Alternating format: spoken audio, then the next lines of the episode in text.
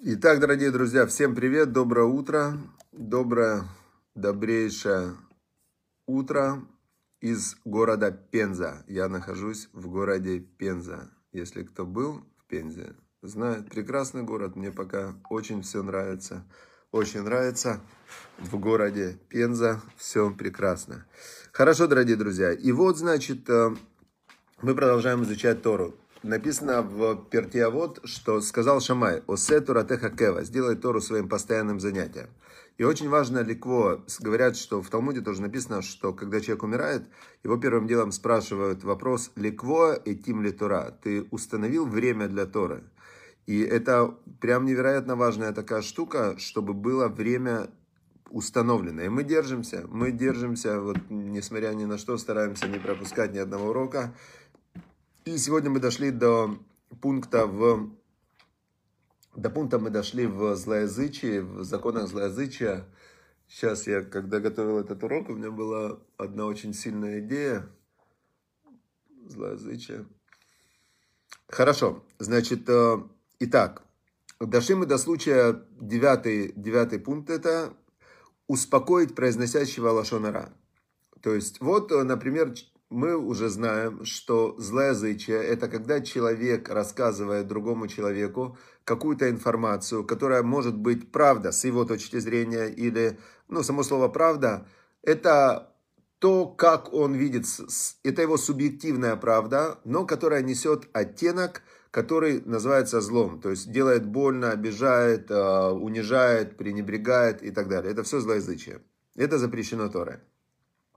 Запрещено говорить, запрещено слушать. Мы уже разобрались, почему. Потому что информ... человек живет не в реальном мире, а в том информационном поле, которое складывается у него с помощью тех слов, которые он слышит и произносит у себя в голове. То есть человек не живет в реальности, человек живет в своей истории, в своей интерпретации реальности. И если эта интерпретация реальности, она сложена из злоязычия, то он живет в злой, плохой, черной, такой закопченной реальности. Если же его, э, его субъективная реальность сложена из э, позитивных ожиданий, позитивных описаний, мечтаний, каких-то благодарностей и так далее, то он живет в позитивной реальности. То есть человек творец той реальности, в которой он живет. Мало этого, тут можно дойти до самой крайней границы. Самую крайнюю границу когда-то указал э, одну из самых крайних Виктор Франкл. Такой был психолог, который в концлагере, психолог в концлагере, в котором он сказал, что вы меня можете посадить в концлагере в, физически, но моя внутренняя реальность, она принадлежит только мне, и в ней я абсолютно свободен. И он, находясь в концлагере, он э, представлял, как он оттуда выйдет, как он поделится. И он вышел, поделился, рассказал, как это, о всех ужасах, которые там были. То есть до крайности человек живет именно не в фактическом физической реальности, а в той реальности, которую воспринимает и создает своими словами. Значит, э, помолиться за Беларусь. Мне кажется, что в Беларуси все более-менее хорошо, что есть э, какие-то... А я даже не слежу за всей этой информацией. Почему? Потому что, представляете, вот один-два человека что-то делают, э, один-два человека что-то описывают в новостях, и весь мир, он об этом говорит, воспринимая с ракурса этих людей. Я не уверен в том, что этот ракурс, он э, объективен. Но я молюсь за всех хороших, добрых людей в Беларуси, в России, в Украине, в в Израиле, в Камбодже, во всех местах, чтобы всем хорошим, добрым людям было хорошо. А плохие, злые люди, они сами себе сделают зло. А, значит, э, хорошо, двигаемся дальше. Успокойте произносящего лошонара. Существует один случай, говорит Равзелин Плистин, когда выслушивание злоязычия оборачивается выполнением заповеди. То есть слушать запрещено, но есть одна ситуация – которая, слушая злоязычие, ты выполняешь заповедь. Что это за случай такой? Как это может быть? Что ты в, нарушаешь запрет Торы слушать Лашонара, но при этом ты выполняешь заповедь. Вот такая вот э, парадокс. Значит, как он описывает? Касается этой ситуации, когда говорящий обижен и хочет, и хочет поделиться с другими своим горем. Кто-то его задел, уязвил его, сам, его самолюбие, нагрубил – и он жаждет высказать все, что у него наболело на душе. Ему надо выплеснуться, и тогда ему станет легче. И он выбрал вас. Вы его поверенный, которому он решил доверить свою тайну. Другим он не доверяет. И в этом случае, если вы его выслушали и успокоили, то что? То тогда он успокоился, вы выполнили заповедь. Важное условие. Никому не передавайте то, что вы от него услышали. Еще одно условие, может быть, главнее первого. Вы ни в коем случае не должны верить в то, что услышали. Это очень сложная ситуация, да? Я вот пытался, есть люди, которые жалуются, жалуются, жалуются. И я думаю, может быть, им легче станет от этого, что они жалуются. И я пытался выслушивать. И вы знаете, получалось наоборот. Э, и им хуже становилось, и мне хуже становилось. Но бывали ситуации, когда когда, вот это, кстати, здесь психологи очень разделяют мужчин и женщин. А, я когда-то читал одну книгу психологическую, что женщинам нужно высказать, вот им, им просто нужно поделиться, а мужчины, они сразу стараются решить ситуацию, решить задачу. И, возможно, выслушать там где-то срабатывает, я не знаю. Ну, давайте, если вы хотите выслушивать лошонара, чтобы успокоить говорящего, ваше намерение успокоить его, утешить его и так далее – то самое главное не верить. Не верить. Значит, э, приводит он пример. Не успел Шехтер выйти на улицу, как был схвачен э, Полонским, который находился в состоянии крайнего возбуждения. Если бы ты видел, что со мной только что сделал этот Шнайдер. Шехтер видит, что Полонский очень взволнован, но стоит ему выпустить пар, как он тут же вернется к обычному добродушному состоянию. И Шехтер поступит абсолютно правильно, если выслушает Полонского до конца, постарается его утешить, но он должен проигнорировать все, что услышит про Шнайдера. Смотрите, значит, здесь, э, ну вот мы выучили, это, это как такие законы да, поведения. Я не знаю, тут надо еще э, очень, очень нужно учитывать, насколько вы человек впечатлительный. Потому что если вы человек не впечатлительный, и вам все равно, это одно, то, что вы слушаете. А если вы знаете точно, что когда кто-то в негативном состоянии вам что-то рассказывает, вы наоборот, вы войдете в его состояние, так лучше не надо. То есть тут нужно именно с поправкой на, свою, э, на свое эмоциональное состояние, на свою впечатлительность. Хорошо, значит, с этим законом мы закончили. Я все-таки советую, не, ну тут нельзя советовать, но вот это яд. То есть нужно для себя понять и осознать, что негативная информация, негативные эмоции, негативные ожидания, негативное беспокойство – это конкретный яд для человека, для его души, для его нервной системы. И, ну, как бы жить в этом яде я не люблю, например, я не могу. Я даже вот не смотрю фильмы про войну, не смотрю фильмы про э, катастрофу там и так далее. Я впечатлительный человек. И я, чтобы не впечатляться, я стараюсь избегать всяческого негатива. Хорошо, теперь, значит, история про Любавического Рэбе. Мне кажется, что вот мы из этих историй очень много э, можно выучить полезных таких вот законов, вещей, и как раз истории хорошо запоминаются. Значит, история называется «Особая доставка». Э, был такой обычай, что накануне Песаха Рэбе раздавал мацу шмуру. Что такое маца шмура? Значит, на Песах, э, Песах это день исхода из Египта. И Песах во всех поколениях есть повелевающая заповедь истории. Значит, в Песах э, воздержаться от работы, то есть в Песах нельзя работать. В Израиле это один день, первый Песаха и седьмой день, последний. За границей это два дня первый день и два дня последний. И, значит, в первый день Песаха, вот эта ночь, нужно, до, до Песаха, до этой ночи, нужно уничтожить все квасное, что есть в домах, уничтожить весь хлеб и все квасное. И э, это заповедь. Теперь есть повелевающая заповедь истории всю ночь Песаха, вот эту ночь пасхальную, рассказывать о исходе из Египта. Пасхальная года, это повелевающая заповедь истории. И как это все было, так передается из поколения в поколение, как был исход из Египта. И съедают мацу в память о исходе из Египта, съедают э, определенное количество маца. Это мука и вода, которые запечены до того, как успела тесто закваситься. То есть до 18 минут. А есть маца шмура называется, маца сохраненная, которую делают из зерна, на которое ни капли воды не попадало от момента снятия зерна с колоса. Это называется маца шмура. Там все вручную, там так за ней следят вообще, чтобы ни капельки не было закваски. И вот Рэбе, который выполнял заповеди на самой высшей, э, ну, как только возможно их выполнять, он ту мацу, которая называется маца шмура сохраненная, он перед Песахом, вот Эрев, это канун Песаха, ночью начинается Песах, ее надо кушать, а он с утра раздавал эту мацу. Раздавал, раздавал эту мацу, и, значит, э, был такой раввин, Исроиль Духман его звали, и он, значит, у этого Исроиля Духмана был э, приятель, которого писатель, писатель, которого звали Хайм Гранде. Хайм Гран... Граде. Хайм Граде. Я когда-то читал книжку этого Граде. Значит, э, Граде этот учился в ешивах, в литовских ешивах он учился в молодости, а потом он оставил религию и стал такой Хаим Граде этот э, писатель, стал писатель. Значит, интересно, что во все... я читал одну его книжку, так просматривал, но видно, из-за чего он оставил религию. У него вся книга, она такая, как э, а, посвящена вот все время в книге кто-то кого-то хотел, кто-то, у него, знаете, есть ецерара, животное начало, и вот оно у кого-то очень сильное.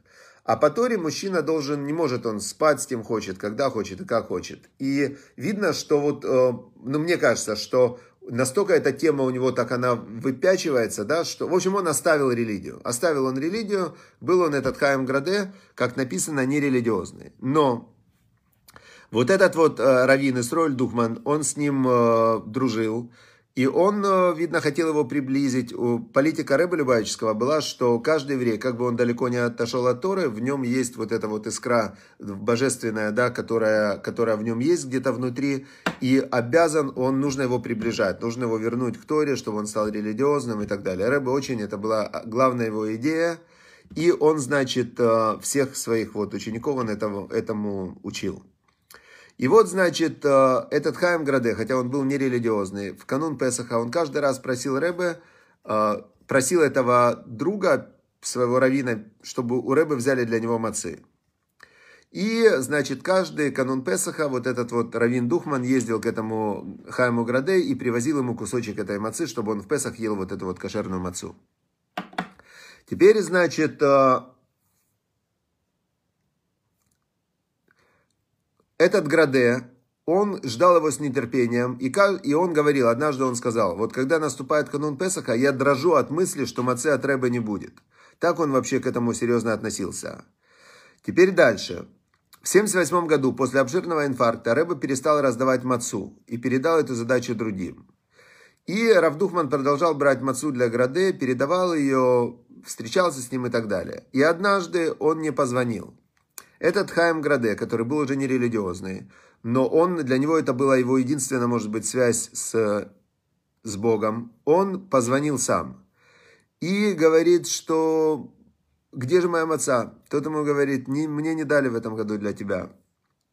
И этот Хайм Граде, он говорит, если я скажу, что могу прожить без этой мацы, сказал писатель, и что я не ждал ее, я буду дважды лицемером. Он говорит, я ждал ее, я, это для меня очень важно и так далее. Ну, все, говорит, можешь больше не приезжать. Так он ему сказал. А, в тот день, в тот год Граде использовал обычную машину Мацу, которую он купил для Седера. Он покушал, видно, видите, даже самый нерелигиозный, э, я помню, у меня единственная связь с еврейством, я родился в нерелигиозной семье, в такой прям, вообще у меня не было никакой связи с религией, но каждый, каждый Песах, я не знал, Песах, весна, Песах, то есть у меня было такое, ну вот слово, кроме слова Песах, я ничего об этом не знал. Как-то где-то кто-то передавал мацу, и я съедал кусочек этой мацы, вообще не зная, зачем я ее ем. Когда, ну то есть я знал, что это Песах, это маца. Но да, все, кроме этого я не знал ничего. Но вот эта связь оставалась. И вот, значит, э, Рэбе уже был в то время очень пожилой и так далее. И Вдруг он находит этого Рава, и уже приближался седьмой день Песаха, он приносит кусок мацы, и сказал он этому, доставить ее этому Хайму, этому писателю. Как он узнал, почему не написано здесь? Значит, э, нашли, нашли этого Хайма и дали ему мацу. Этот э, Граде, он был очень горд, и каждому встречному говорил, что Любавич Рэба передал мне эту мацу с особым посыльным. Для него это было просто прорыв и так далее. Но тут самое интересное, сейчас не буду заканчивать эту историю. В общем, вскоре после этого Песаха этот Хайм Граде скончался. И когда он скончался, он попросил его похоронить по религиозному обряду в Талите. То есть, возможно, вот такая маленькая вещь, маленькая вещь, как кусок мацы, который вспомнили, передали и так далее, он может изменить человека, заставить его раскаяться, вернуться к Богу и так далее. И вот я после того, как прочитал этот рассказ, я подумал, что, что по факту-то мы же не, как сказать, вот когда человек, э, человек живет в своих субъективных представлениях о мире, да, кто-то что-то сказал, кто-то рассказал лошонара, кто-то рассказал, сказал доброе слово, кто-то сделал один поступок, другой. Но связь человека с Богом, она идет через э, людей. То есть э, человек должен услышать о Боге, потом он должен эту информацию, когда ты услышал ее, ты, я помню, когда-то один, э, один человек там нарушал Йом Типура. Я ему говорю, послушай, ну ты же еврей, как ты можешь нарушать Йом Типура? Да, мы с Богом друзья. Я говорю, ну если ты с Богом друзья, говорю, так что тебе тяжело для Бога сделать? Ты же хочешь, чтобы Бог был твоим другом? Так ты тоже сделай что-то для Бога. То есть человек, он с Богом все равно взаимодействует через вот эти вот какие-то Э, истории, какие-то фразы, какие-то, каких-то людей. Я сейчас, последнее, что я сейчас помню, хочу закончить этот урок, вот как, э, как работает связь с Богом.